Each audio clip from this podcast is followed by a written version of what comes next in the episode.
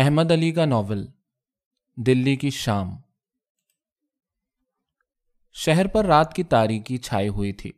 ستاروں کی مدھم روشنی میں گلیاں، مکان اور چھتیں بے چین نیند سو رہے تھے۔ جوں جوں گرمی ناقابل برداشت ہوتی جاتی، ان کے سانس لمبے اور بھاری ہوتے جاتے تھے۔ دن بھر کی محنتوں مشقت سے چور، تھکے ہارے، نیم برہنہ انسان کھرری چارپائیوں پر، گلیوں میں اور صحن، کوٹھوں اور راہ گزاروں پر پڑے تھے۔ اکا دکا اس وقت بھی خوش گپیاں کرتے ہوئے ہاتھوں میں ہاتھ ڈالے پھر رہے تھے۔ کسی کے ہاتھ میں موتیا کے گجرے تھے۔ پھولوں کی مہک کچھ دور فضا کو معطر کرتی اور پھر گرمی کی حدت میں کھو جاتی۔ کتے غذا کی تلاش میں نالیاں سونگتے پھرتے، بلیاں دکانوں کے آگے نکلے ہوئے پٹروں کے نیچے سے دبے پاؤں باہر نکلتی اور دودھ کے ان جھوٹے آبخوروں کو چاٹنے لگتی جو دودھ پینے کے بعد لوگ پھینک گئے تھے۔ ادھر ادھر گلیوں اور چوراہوں پر پڑے ہوئے کوڑے کرکٹ کے ڈھیروں پر کتے لڑ رہے تھے اور بلیاں غرا رہی تھیں۔ در و دیوار اور زمین سے گرمی کے بھپکے نکل رہے تھے۔ نالیوں میں سیل اور سڑان تھی، جہاں جہاں موریاں بدروں میں آ کر ملتیں وہاں سخت تعفن اور غلاظت تھی، لیکن پھر بھی انسان انہی موریوں پر کھٹیاں ڈالے سو رہے تھے۔ ہر محلے میں جگہ جگہ مسجدیں اپنے سفید سر اٹھائے کھڑی تھیں۔ ان کے گنبد کسی عریاں عورت کی چھاتیوں کی طرح یوں پھیلے ہوئے تھے گویا ستاروں کی سب روشنی اپنی سطح میں جذب کر لیں گے۔ ان کے مینار کہہ رہے تھے کہ خدا واحد اور اکبر ہے۔ دلی جو قرنوں پہلے کس تمنا اور آرزو سے بسائی گئی، جس کے لیے فتح و نصرت کے مقابلے ہوئے، جس کی خاطر نفرت اور رقابتوں کی مار کا آرائیاں ہوئیں، جس کے لیے نوحے بھی گائے گئے اور شادیانے بھی بجے، جو 6-7 بار اجڑی اور بسی، آج بھی زندہ و سالم نیند کی آغوش میں پڑی سو رہی ہے۔ یہ سرزمین کبھی شہنشاہوں، تاجداروں، امراء و روسا، داستان گو اور شاعروں کا مسکن تھی، مگر اب نہ کوئی بادشاہ ہے، نہ محافظ، نہ شاعروں کے وہ قدردان۔ پرانے باسی گو آج بھی زندہ ہیں، مگر غیروں کے محکوم، اپنا فخر و اقتدار، اپنا نام و نمود اور تمکنت سب کچھ لٹا بیٹھے ہیں۔ شہر آج بھی آباد ہے، قلعے، مقبرے، محلات اور عمارتیں جو گزرے دنوں کی یاد تازہ کرتی ہیں، جوں کی توں زندگی کا دامن اس اعتماد سے تھامے کھڑی ہیں جو ادراک اور گمان سے بالا تر ہے۔ اس کی بنیاد 145 قبل مسیح مہا بھارت کی مشہور جنگ کے بعد مہاراجہ یودھشٹر نے رکھی، اور اس کی خاطر عظیم اور تاریخی لڑائیاں ہوئیں۔ انہدام اس کی تخلیق اور لہو اس کے رگ و پے میں ہے۔ اس نے کیسے کیسے پرشکوہ بادشاہوں کا عروج و زوال دیکھا، کتنے وجود و ظہور کے دکھ درد سنے ہیں، نزا کی بیتابیوں کی شاہد اور پیدائش کی خشکن آوازوں کی سامع۔ یہ موت و زیست کا مرقع ہے۔ انتقام اس کی سرشت اور بدلہ اس کی فطرت ہے۔ اس کے افلاک تلے دغا و فریب کے کھیل کھیلے گئے، بے وفائیاں ہوئیں، اور اس کی خاک نے شہزادوں کے خون کی لذت چکھی ہے۔ مگر آج بھی ایک عالم کی ہماگیر آواز دنیا کی آنکھوں کا نور اور جاذبیت کا مرکز ہے، پر اب اس کی وہ تابانی اور درخشانی کہاں؟ وہ منور زمانے ختم ہوئے، وہ لوگ رخصت ہو چکے جن کے دم قدم سے یہ آباد تھی، جنہوں نے کبھی اس کو آب حیات بخشا تھا۔ نہ وہ کورو رہے، نہ وہ پانڈو، نہ خلجی۔ کہاں ہیں وہ سید، کدھر ہیں وہ بابر، وہ ہمایوں، وہ جہانگیر؟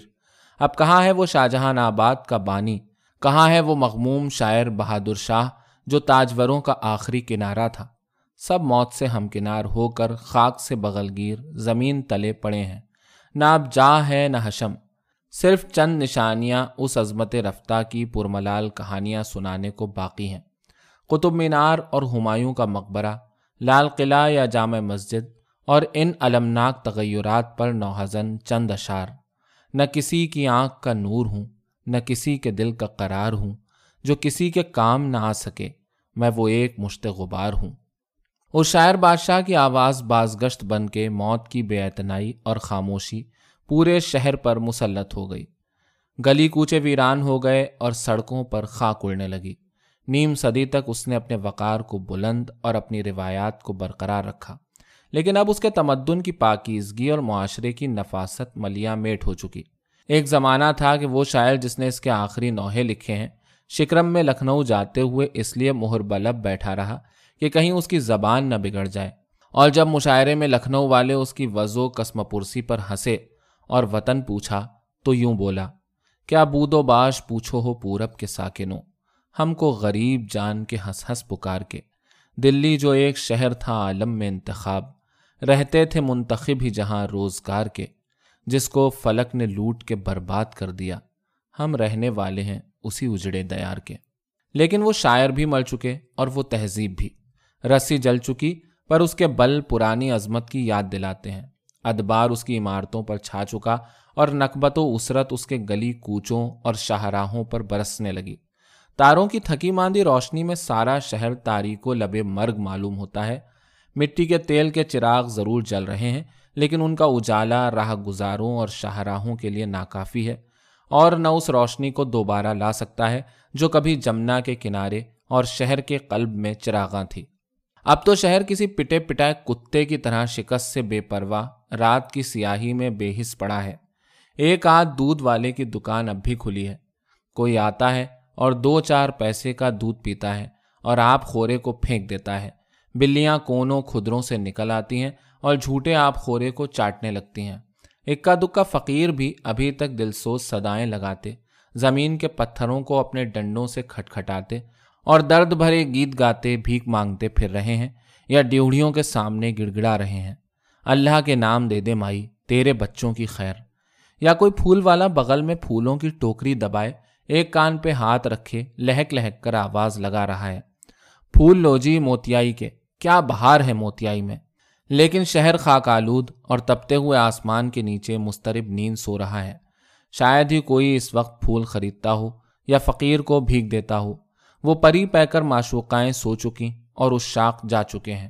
صرف تنگ و تاریک گلیاں بساط شطرنج کی طرح پرفریبی سے پھیلی ہوئی ہیں، جو اندرون شہر کو کچھ اس طرح منقطع کرتی چلی جاتی ہیں جس طرح گلیوں کے دونوں طرف بہنے والی نالیاں۔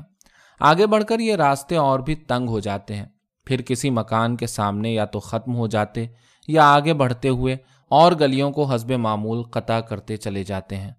ان میں ایک دفعہ گھسنے کے بعد دم گھٹ کر موت کا احساس ہونے لگتا ہے۔ ایسی ہی پراسرار گلیوں کا ایک جال لال کنویں سے ہوتا ہوا کوچا پنڈت کے امک میں جا کر داہنے ہاتھ پر محلہ نیاریان میں ختم ہو جاتا ہے۔ اس محلے کی اپنی گلیاں ہیں اور ان کا اپنا جال ہے، اور اس جال میں سے ایک شاخ راہ حیات کی طرح پیش در پیش بل کھاتی ہوئی میر نحال کے مکان پر آ کر ٹھہر جاتی ہے۔ مقابل میں لکھوری اینٹ کی ایک 4 دیواری ہے، جس میں صرف ایک پھاٹک نظر آتا ہے۔ جب ڈیوڑھی میں سے ہو کر گھر میں داخل ہو تو اندر کا صحن آ جاتا ہے۔ صحن کی سیدھ میں ایک نیچا کوٹھا ہے اور کوٹھے کے نیچے 2 چھوٹے چھوٹے کمرے۔ بائیں طرف لال اینٹوں کا چبوترا ہے اور چبوترے پر محراب دار دوہرا دالان، دالان کے عقب میں اسی کے برابر لمبا شہنشین اور چبوترے سے ملحق 2 صحنچیاں ہیں، اور ڈیوڑھی کے قریب ایک پاخانہ اور مختصر سا غسل خانہ۔ اس کے بعد باورچی خانہ ہے، جس کی دیواریں لکڑی کے دھوئیں سے کالی بھٹ ہو چکی ہیں۔ آنگنائی کے بیچوں بیچ ایک کھجور کا پرانا درخت آسمان کی طرف سر بلند کیے کھڑا ہے، جس کے لمبے لمبے پتوں نے آسمان کے کچھ حصے کو چھپا کر نظروں سے اوجھل کر دیا ہے۔ اس کا تنا بیچ میں سے خمیدہ ہے، جو رات کے اندھیرے میں اور بھی بدحیت اور سیاہ نظر آتا ہے۔ اس کی جڑ میں مہندی کا ایک پیڑ ہے، جس کی ٹہنیوں پر گورئیوں نے گھونسلے بنا رکھے ہیں۔ اس پر 2 مٹی کی کنڈیاں ان جنگلی کبوتروں اور چڑیوں کے دانے پانی کے لیے تاروں سے لٹک رہی ہیں، جنہوں نے دالان کی کارنس اور محرابوں کی سرخ و سفید بانات کے پردوں میں گھونسلے بنا رکھے ہیں۔ کوٹھے کی دیوار کے پاس تخت ہیں، جن پر قند کا فرش بچھا ہے۔ چبوترے اور صحن میں کچھ بان کے پلنگ پڑے ہیں، جن پر اجلی اجلی سفید چادریں بچھی ہوئی قندیل کی ہلکی ہلکی روشنی میں بہت بھلی لگ رہی ہیں۔ ایک بڑی بھی جو 50 سے اوپر ہوں گی انگنائی میں پلنگ پر لیٹی ہیں۔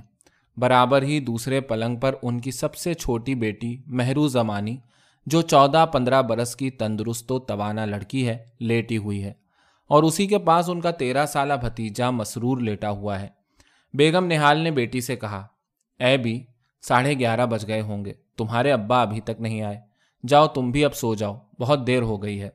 نہیں بھی اماں، مجھے ابھی نیند نہیں آ رہی، تم جو کہانی سنا رہی تھی بڑی مزیدار تھی، اچھی، ایک اور سنا دو نا۔ پنکھا جلتے ہوئے بڑی بھی بولی، تم نے آج کافی سن لی، اب کل کے لیے اٹھا رکھو۔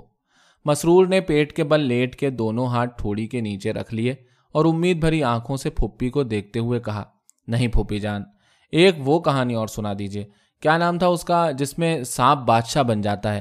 مجھے بڑی اچھی لگتی ہے وہ۔ پھوپھی بولی، اے چندا، کل ہی تو سنائی تھی تجھے راجہ باسط کی کہانی۔ نہیں بھائی، وہ تو ہم ہزاروں دفعہ سن چکے ہیں، بہت پرانی ہے۔ محروز امانی پنکھا ہلاتی ہوئی بولی، اماں ہمیں تو غدر کی باتیں سنا دو، غدر میں کیا کیا ہوا تھا۔ ایک بار تم کہہ رہی تھی کہ فرنگیوں نے سب مسلمانوں کو لوٹ کر شہر بدر کر دیا تھا۔ یہ تو لمبی کتھا ہے بیٹی، کسی اور دن فرصت سے سناؤں گی۔ اب تمہارے ابا بھی تو بس آتے ہی ہوں گے۔ توبہ، گرمی کس بلا کی ہے، دم گھٹا جاتا ہے۔ بچے چپ ہو جاتے ہیں، رات بہت ہو گئی تھی اور نیند کے جھونکے ان کو تھپکنے لگے تھے۔ مہرو اپنے بچھونے پر لیٹ کر ستاروں کو دیکھنے لگی۔ اس کے ذہن میں عجیب عجیب خیال آ رہے تھے، بادشاہوں، شہزادوں اور سپاہیوں کے، اور ان کے ساتھ ہی ایک انجان آدمی کا جو دور پردیس میں رہتا تھا اور جس کا پیغام مہرو کے لیے آیا تھا۔ وہ کیسا ہوگا، اس کی سمجھ میں نہیں آتا تھا۔ مہرو نے کبھی اس کو دیکھا تو نہ تھا، صرف اتنا سنا تھا کہ وہ شکار کا بہت شوقین ہے، بڑے امیر کبیر اور دولت مند لوگ ہیں۔ اس کا نام معراج ہے، نام تو خاصا پیارا ہے، لیکن وہ صورت مرتب نہ کر سکی، اور معراج اس کو کہانیوں کا وہ خوبصورت اور بہادر شہزادہ معلوم ہونے لگا جس سے شہزادی کو محبت ہو گئی تھی۔ مگر ساتھ ہی اس کو اپنے ماں باپ، بھائی بہن اور گھر چھوٹنے کے خیال نے کچھ افسردہ کر دیا۔ اس نے ایک ٹھنڈی آہ بھر کے آنکھیں بند کر لیں اور دوبارہ اپنے تصورات میں کھو گئی۔ مسرور کبھی کا سو چکا تھا۔ بیگم نہال اٹھی، پٹاری قریب کھسکائی، پان کا ڈنٹھل توڑ کر کتھا چونا لگایا اور باریک کٹی ہوئی چھالیاں، الائچی اور زردہ ڈال کر گلوری منہ میں رکھ لی۔ پھر لیٹ کر پنکھا جھلنے لگی اور کبھی کبھی اپنے قریب لیٹی ہوئی بیٹی کو بھی جھلتی جاتی تھی۔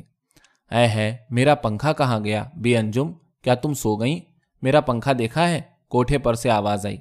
اے مجھے تمہارے پنکھے کی کیا خبر، ہوگا وہیں کہیں پلنگ پر، یہاں تو نہیں ہے، تو پھر نیچے گر گیا ہوگا۔ پھر ایک مکمل سکوت سارے گھر پر چھا گیا۔ لو کا ایک جھونکا آیا، کھجور کے پتے کھڑکھڑائے، لالٹین کی لو بھڑکی اور پھر ٹھہر گئی۔ شمس کی نئی نویلی دلہن، گھر کی پوت بہو جو چبوترے پر اپنے میاں کے پاس سو رہی تھیں، اٹھیں اور مٹکے میں سے لوٹا بھر کے پاخانے چلی گئیں۔ جب وہ واپس آ کر لیٹیں تو ڈیوڑھی کے کواڑ چرچرائے اور ایک مرد کے کھنکھارنے کی آواز آئی۔ بیگم نہال اٹھ کر بیٹھ گئیں، سرہانے سے دوپٹہ کھینچ کر اوڑھ لیا اور ماما کو آواز دی، دلچین، ارے دلچین اٹھ، میاں آ گئے۔ دلچین جھٹ پٹ اٹھ بیٹھی اور آنکھیں ملتی ہوئی باورچی خانے کی طرف چلی گئی۔ میر نہال اندر آئے۔ یہ دراز قد اور دہرے بدن کے جامہ زیب آدمی تھے، سفید تنظیب کا انگرکھا پہنے ہوئے تھے اور کڑی ہوئی گول ٹوپی پٹھوں پر بانکپن سے تلچھی رکھی ہوئی تھی۔ ان کی بنی سوری چڑھی ہوئی سفید داڑھی کی مانگ کا ایک بال بھی بے جگہ نہ تھا۔ ان کے چہرے پر روب و دبدبا اور ان کی چال میں وجاہت اور شاہانہ وقار تھا۔ آج تم بغیر کھائے پیے ہی چلے گئے، بیگم نہال نے ذرا تنک کر کہا۔ کون وقت ہو گیا، کب سے راہ دیکھ رہی ہوں۔ ابھی تو صرف 11 بجے ہیں، میر نہال نے دبے لہجے میں جواب دیا۔ گلی کے نکڑ پر گھنٹے کی آواز آئی تھی۔ اتنے میں دلچین سینی میں کھانا لے آئی۔ بیگم نہال نے تخت پر دسترخوان بچھا کر کھانا چن دیا۔ میر نہال نے انگرکھا اتار کر گاؤ تکیے پر رکھ دیا، جا کر ہاتھ دھوئے اور اکڑوں بیٹھ کر کھانا کھانے لگے۔ بیگم نہال قریب بیٹھی پنکھا جھلنے لگی اور پھر میاں سے بولی، اصغر اللہ رکھے 22ویں میں ہے، اب تمہیں اس کے بیاہ کی فکر کرنی چاہیے، خدا نہ کرے کہیں ایسے ویسے فیلوں میں نہ پڑ جائے۔ میں خود تم سے کہنے والا تھا، کیا سو گیا؟ نہیں، کھانا کھا کر کہیں گیا ہے، ابھی تک نہیں آیا۔ صاحبزادے تشریف کہاں لے گئے ہیں؟ میر نہال نے پوچھا۔ لو اور سنو، مجھے کیا خبر، کسی بھائی وائی کے گھر گیا ہوگا۔ جی نہیں، آپ کے چہیتے اپنے رشتہ داروں میں نہیں جایا کرتے، میر نہال ذرا برہم ہو کر بولے۔ بس وہیں ہوں گے مرزا شہباز بیگ کے ہاں، میں تم سے 1000 بار کہہ چکا ہوں، مجھے اس کا بندو سے یارانہ قطعی پسند نہیں ہے، مگر میں دیکھ رہا ہوں کہ تم نے اس کو جاؤ بیجا ڈھیل دے رکھی ہے، جہاں سینگ سماتے ہیں منہ اٹھا کر چلا جاتا ہے، جس ہما شما سے جی چاہتا ہے ملتا ہے، اور اماں جان ہیں کہ ہوں سے تو نہیں کرتی۔ بیگم نہال بولی، لو تم تو مجھ ہی پر برس پڑے، ابھی اس کی عمر ہی کیا ہے، پھر مرد ذات کیا چوڑیاں پہن کر گھر میں بیٹھ جائے؟ اپنے ہم عمروں سے نہیں ملے گا تو کیا بڈھے ٹھڈوں میں بیٹھ کر اللہ اللہ کرے گا؟ بندو اور وہ بچپن سے ساتھ پڑھے ہیں، اور پھر تمہارا بھانجا اشفاق بھی تو وہیں رہتا ہے، اس کے پاس چلا جاتا ہوگا۔ میر نہال نے دھیمے پڑتے ہوئے جواب دیا، مگر تم کو خوب معلوم ہے اشفاق کی شادی مرزا شہباز کے ہاں میری مرضی کے خلاف ہوئی، اور نہ مجھے اصغر کا میل جول بندو سے ایک آن گوارا ہے۔ تم اس کو منع کیوں نہیں کرتی؟ آخر اس مرتبہ بیگم نہال تیز ہوتے ہوئے کہنے لگیں، الا بلا برگردن ملا، ہر بات میں تم مجھی کو قصوروار ٹھہراتے ہو، تمہاری ان باتوں سے تو میرے مرچیں لگتی ہیں۔ آخر وہ تمہارا بھی تو بیٹا ہے، تم خود کیوں نہیں کہتے؟ اور اسی لیے میں اس کی شادی کا کہہ رہی تھی۔ پھر بات کا رخ بدلتے ہوئے بولیں، تم اللہ رکھے باہر کے پھرنے والے، گھر کی تمہیں خبر نہیں۔ میری جان کو ایک فکر ہو تو کہوں، سینکڑوں غم لگے ہیں، تمہاری محروحی کا فکر کھایا جاتا ہے۔ لو تم سے کہنا ہی بھول گئی۔ پھر انہوں نے مڑ کر اپنی بیٹی کی طرف دیکھا جو بے خبر سو رہی تھی۔ جو ہی وہ مڑی، لالٹین کی روشنی ان کے چہرے پر پڑی اور ان کی محراب دار پیشانی پر تین بل نمایاں ہو گئے۔ ہاں تو میں کہہ رہی تھی، بھوپال سے خط آیا ہے، ان لوگوں کو جلدی ہے۔ میر نہال کی تیوری چڑھ گئی اور انہوں نے گردن اٹھا کر بیوی کو دیکھا۔ ان کے سرخ و سفید چہرے پر تفکر کے آثار پیدا ہو گئے۔ تمہیں اس کی آخر ایسی کیا جلدی پڑی ہے؟ مہرو ابھی بچی ہے، پردیس کا معاملہ ہے، ٹھونک بچا کر دیکھ لینا چاہیے۔ اور سچی بات یہ ہے کہ وہ لوگ میری سمجھ میں تو آئے نہیں۔ بیگم نہال کہنے لگی، لو جلدی کی بھی خوب کہی، بچوں کا بیاہ کوئی گڈے گڑیا کا کھیل تو نہیں ہے۔ آخر دو چار برتن بھانڈے گہنے پاتے کا بھی انتظام کرنا پڑے گا، اور تم تو جو پیغام آتا ہے اسی میں ہندی کی چندیں نکالنے لگتے ہو۔ ساری دنیا ان کے گن گاتی ہے، میر وہاج الدین کی جائیداد ہی کوئی لاکھ سوا لاکھ کی ہے، سننے والے تو مہرو کی تقدیر پر رشک کرتے ہیں۔ میر نہال بیوی کو سمجھانے لگے، مگر ذرا یہ تو سوچو، اصغر بڑا ہے، مہرو کی شادی بھلا اس سے پہلے کیسے ہو سکتی ہے؟ اس کے لیے بھی کوئی لڑکی ڈھونڈی؟ ڈھونڈنے کی کیا ضرورت ہے، لڑکیوں کا کوئی کال ہے؟ کنبے ہی میں ہزاروں ایک سے ایک بڑھ کر موجود ہیں، مگر تم سے آج کہتی ہوں، میری نظر تو ہمیشہ سے بھائی نصیر الدین کی چھوٹی بیٹی پر ہے۔ میر نہال نے ہوں کی اور کہا، تم نے اصغر کو بھی ٹٹولا؟ کیا کہتا ہے اس کے بارے میں؟ اتنے میں جال میں کبوتروں کے زور زور سے پھڑپھڑانے کی آواز آئی، اور میر نہال نے کان ادھر لگا کر کہا، کیا چیز ہے؟ ہوگی کوئی بلی ولی۔ جانور پھر پھڑپھڑائے۔ میر نہال نے لالٹین اٹھائی اور کبوتروں کے جال کی طرف لپکے۔ قریب پہنچ کر جال کی پتواروں میں روشنی ڈالی، مگر کوئی چیز بھی دکھائی نہیں دی۔ وہ پلٹے ہی تھے کہ کبوتروں نے پھر پھڑپھڑانا شروع کیا۔ میر نہال نے جال کا دروازہ کھول کر لالٹین کی روشنی میں ادھر ادھر نظر دوڑائی۔ ایک کابک کے پیچھے کالی رسی چلتی ہوئی دکھائی دی۔ سانپ ہے سانپ! میر نہال چلائے، دلچین لائیو میرا ڈنڈا! دلچین بدحواس ہو کر ڈنڈا لانے کوٹھری میں گھسی، اور اس کے ساتھ ہی کسی برتن کے گرنے کی جھنکار اور ایک عورت کی ڈری ہوئی اوئی سنائی دی۔ اتنی دیر میں سانپ ایک کابک سے نکل کر دوسری کے نیچے چلا گیا۔ جلدی لا دلچین، جلدی لا! میر نہال نے پھر چیخ کر کہا۔ دلچین گھبراہٹ میں ایک کنڈالی سے ٹھوکر کھاتی ہوئی ڈنڈا لے کر پہنچی۔ سانپ کو باہر نکالنے کے لیے میر نہال نے کابک پرے سرکائی، مگر وہ سر سے انگنائی میں پہنچ گیا۔ میر نہال تیزی سے باہر نکل آئے اور اس کے پیچھے دوڑے، پیشتر اس کے کہ وہ اس پر ایک وار کریں۔ سانپ موری میں گھس گیا۔ میر نہال نے آؤ دیکھا نہ تاؤ، جھٹ اپنا پورا ہاتھ موری میں ڈال دیا۔ تخت پر سے بیگم نہال چلائیں، ہے ایسا غضب نہ کرنا!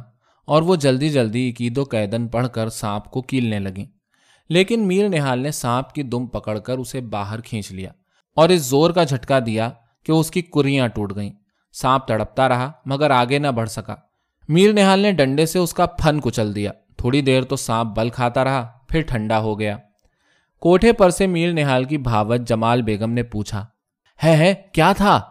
کچھ نہیں بھابھی جان، سانپ تھا، میں نے مار دیا۔ یہ کہہ کر میر نہال مسکرائے اور خوشی سے ان کی بانچھیں کھل گئیں۔ اللہ نے بڑی خیر کر دی۔ شمس بھی شور سے اٹھ گیا اور سانپ کو دیکھنے آ پہنچا۔ دلچین نے، جو ابھی تک سانپ کو الٹ پلٹ رہی تھی، شمس کو ساری داستان سنائی۔ میر نہال مسکراتے ہوئے جال کے اندر گھس گئے اور کبوتروں کو دیکھنے لگے۔ ان کے شیرازی کے ایک پٹھے کو سانپ نے ڈس لیا تھا۔ اس کا انہیں بہت قلق ہوا، کیونکہ کئی جھول ضائع ہونے کے بعد یہ ایک بچا تھا۔ کبوتر کوڑے پر ڈال کر میر نہال ہاتھ دھو کر کھانا ختم کرنے بیٹھ گئے۔ کھانے سے فارغ ہو کر انگرکھا سنبھال کے بیٹھک کی طرف چل دیے۔ جیسے ہی ڈیوڑھی میں پہنچے، اصغر چوروں کی طرح دبے پاؤں آتا دکھائی دیا۔ اصغر خوبرو تھا، چوڑا سینہ، متناسب ہاتھ پاؤں اور نکلتا ہوا قد۔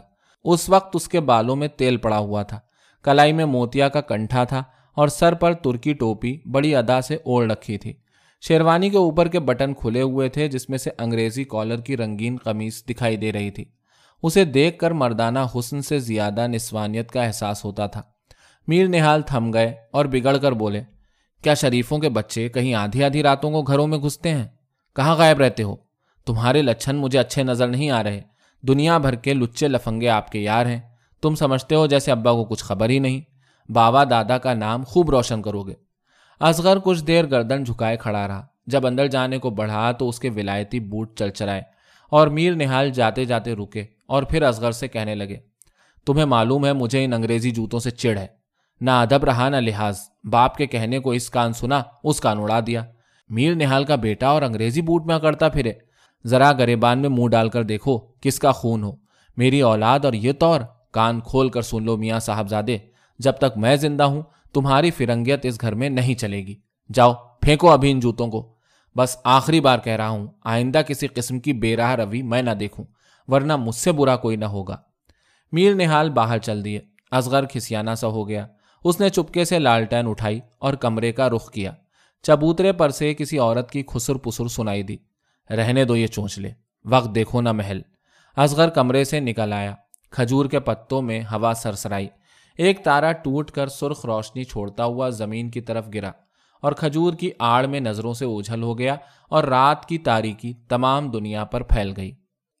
اصغر چھت پر اکیلا سوتا تھا۔ وہ اوپر جا کر اپنے بچھونے پر لیٹ گیا۔ گرمی سخت تھی اور ہوا بالکل بند، ایک پتا تک نہ ہلتا تھا۔ وہ گرمی سے بے چین ادھر ادھر کروٹیں بدلتا رہا۔ کبھی اٹھ کر پانی پیتا، کبھی آنکھیں زور سے بھینچ کر لیٹ جاتا۔ نیند اس سے کوسوں دور تھی اور خیالات اسی طرح منتشر۔ جب رات ڈھلنے لگی تو ٹھنڈی ٹھنڈی ہوا سرسرائی اور اصغر آسمان کو ٹکٹکی باندھ کر تکنے لگا۔ انگنت ستاروں کے جھرمٹ جگمگ جگمگ کر رہے تھے۔ چھوٹے بڑے ستارے الگ الگ شان و شوکت سے یوں چمک رہے تھے گویا اپنا دربار سجائے بیٹھے ہوں۔ ہر ستارہ ایک دوسرے پر خندہ زن تھا اور ہر ایک سلطنت گردوں لوٹ لینا چاہتا تھا۔ ستاروں کی چشمک اسی طرح چلی جا رہی تھی۔ نور کے ننے ننے خدنگے ہر طرف برس رہے تھے، جن کی ضیا پاشی نے فضائے آسمانی کو حسین و دل فریب بنا دیا تھا۔ ہر وضاقتہ کے ستارے جڑاؤ زیوروں کی طرح یوں جھلمل جھلمل کر رہے تھے، جیسے کسی ہار کے موتی یا کسی حسینہ کے ماتھے کا جھومر۔ سات سہیلیوں کا جھمکا عین اصغر کے سر پر جگر جگر کر رہا تھا، اور اس کا بڑا ستارہ کسی کے ماتھے کی بندیا کی طرح چمک رہا تھا۔ آسمان ستاروں سے بھرا ہوا تھا، جدھر بھی نگاہ جاتی تھی تارے ہی تارے تھے، اور ہر ستارے میں ایک دلکش دنیا آباد تھی۔ گویا ہر ستارہ اپنی جگہ ایک حسین دوشیزہ تھا۔ ان کی جادو بھری دنیا میں اصغر کچھ ایسا کھویا کہ اس کو نہ اپنا ہوش رہا، نہ دنیا و مافیہ کی خبر۔ ایک کشش تھی جو اس کو اپنی طرف کھینچ رہی تھی، اور وہ آہستہ آہستہ باد سحر کے پردوں پر خلا کی پہنائیوں میں ایک آزاد پرندے کی طرح بے تکان اڑنے لگا۔ وہ ابھی مصروف پرواز ہی تھا کہ رفتیں کم ہونے لگیں اور زمردی جہاں اس کے قریب تر آنے لگے۔ ہر ستارے کی حسینہ مسکرا مسکرا کر اس کی طرف دیکھتی۔ انوار کی تجلیاں فضا میں بکھر جاتی اور اصغر کی پرواز زیادہ تیز ہو جاتی۔ پھر جیسے ہی ایک شوخ چشم حسینہ نے اسے اپنی طرف بلایا، ستاروں نے اپنے محور چھوڑ دیے اور اس کی طرف اترنے لگے، اور جوں جوں نیچے اترتے بڑے ہوتے جاتے تھے۔ اصغر پر ایک نامعلوم سا خوف چھا گیا۔ اس نے اپنی رفتار تیز کی، لیکن ستارے بھی اسی تیزی سے گردش کرتے ہوئے بڑھنے لگے، یہاں تک کہ زمرد کی بڑی بڑی چٹانیں دکھائی دینے لگیں۔ یہ سب چٹانیں اس کی طرف ایک ایک کر کے لگاتار اترتی شروع ہوئیں اور اس کے اتنے پاس آ گئیں کہ اصغر کی نگاہوں سے آسمان اوجھل ہو گیا، اور یہاں سے وہاں تک صرف لاجوردی پہاڑ ہی پہاڑ نظر آتے تھے۔ وہ ڈرا اور دہشت سے تھر تھر کانپنے لگا۔ بے دم ہو کر وہ زمین کی طرف گرنے لگا، اور دل تھا کہ ڈوبا جاتا تھا۔ خوف سے مجبور ہو کر وہ بے کراں خلا میں معلق تھا۔ ارد گرد سہارے کے لیے کچھ بھی نہ تھا۔ ایک حد پر آ کر چٹانیں ٹھہر گئیں اور وہ خود بھی گرتے گرتے رک گیا۔ ٹھہرتے ہی ہمت اور شوق بھی بڑھ گئے، چنانچہ وہ پھر بلندیوں کی طرف مائل پرواز ہو گیا۔ ستاروں کا بڑا ہونا اور اترنا ختم ہو چکا تھا، اور وہ آسمان کی رفتوں میں آزادانہ ادھر سے ادھر اڑنے لگا۔ اڑتے اڑتے وہ ستاروں کی لاجوردی دنیا میں پہنچ گیا۔ کوکب و انجم اس کے چاروں طرف جمع ہو گئے۔ درخشاں اور پری چہرہ شہزادیاں کرنوں کا لباس پہنے ستاروں میں سے رقص کرتی ہوئی نکلیں اور اصغر کو اپنے حلقے میں لے لیا۔ ان کے بدن سیمی اور سڈول تھے، ان کی آنکھیں بڑی بڑی اور روشن تھیں، ان آنکھوں میں بے پایا مسرت کے پیغام تھے اور نشاط ابدی کی دعوت۔ ان کے سیاہ بال ہوا کے ساتھ لہرا رہے تھے، ان کا رقص مستانہ تھا جس کی ہر نرت اور بھاؤ کے ساتھ ان کے سینے مد و جزر کی طرح ڈوبتے اور ابھرتے تھے۔ ہر طرح سے وہ اس کو لبھاتی، رجھاتی اور دعوت رقص دیتی، لیکن ہجوم حسن و رانائی سے وہ ایسا محو حیرت تھا کہ ناچنے کا خیال بھی اس کے دل میں نہ آیا۔ لیکن پھر آپ ہی آپ اس کے ہاتھ اور پیر والہانہ انداز سے جنبش میں آ گئے، وہ کشاں کشاں ان کے رقص میں شامل ہو گیا۔ اپنی بے خودی میں اس نے اپنی دیرینہ محبوبہ مشتری بائی کو بھی آتے ہوئے نہ دیکھا، مگر جب وہ ہوش میں آیا تو مشتری بائی کے ساتھ ناچ رہا تھا۔ خوشی سے اس کے ہاتھ پاؤں کی رفتار تیز ہو گئی، دوسرے ستارے ایک ایک کر کے معدوم ہونے لگے اور مشتری بائی بھی رخصت ہو گئی۔ اسے کسی چیز کا بھی احساس اب نہ تھا، نہ وہ خود باقی تھا نہ مشتری بائی، جو کچھ بھی تھا وہ محض اس کا اپنا تن تھا جس سے اس کو محبت تھی، وہ اپنے ہی عشق میں آپ گرفتار تھا۔ پر یہ منظر بھی جس طرح سامنے آیا تھا اسی طرح غائب ہو گیا۔ جب اس کی آنکھ کھلی ہے تو وہاں کچھ بھی نہ تھا، وہ تنہا پلنگ پر لیٹا ہوا ستاروں کو دیکھ رہا تھا، مگر وہ کہکشاں جو تھوڑی دیر پہلے جھمک رہی تھی کہاں چلی گئی؟ وہ جو منظر اس نے ابھی ابھی دیکھا تھا وہ خواب تھا یا حقیقت؟ اسی خیال میں اس کی آنکھیں بند ہو گئیں۔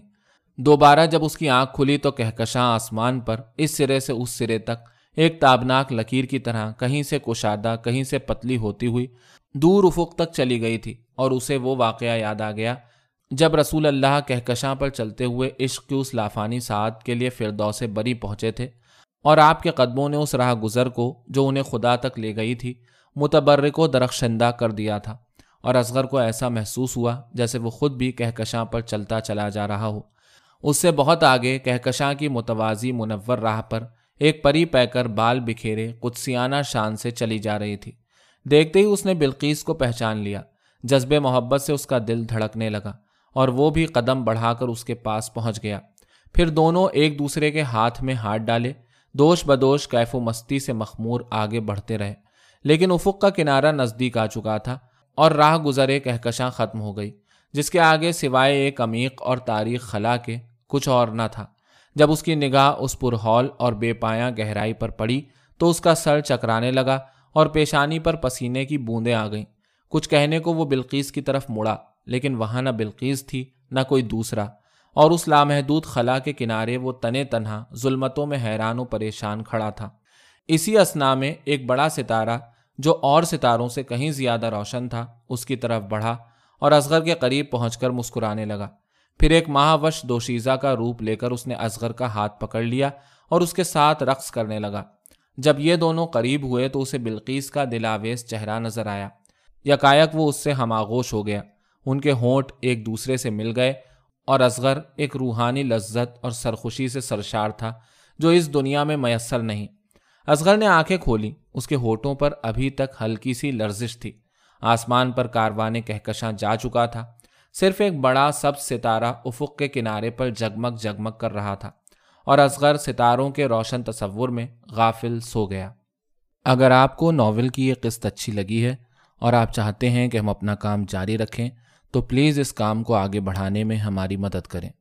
ادبی دنیا کی سالانہ ممبرشپ لیں یا نیچے دی ہوئی اکاؤنٹ ڈیٹیلز کے ذریعے ہماری مدد کریں۔ آپ ہمارے کسی پروجیکٹ کو اسپانسر کرنا چاہتے ہوں تو ہمیں میل بھی کر سکتے ہیں۔ ہمارا ای میل آئی ڈی ہے adbiduniya@gmail.com۔ یہ آپ کو ڈسکرپشن میں بھی مل جائے گا۔ شکریہ۔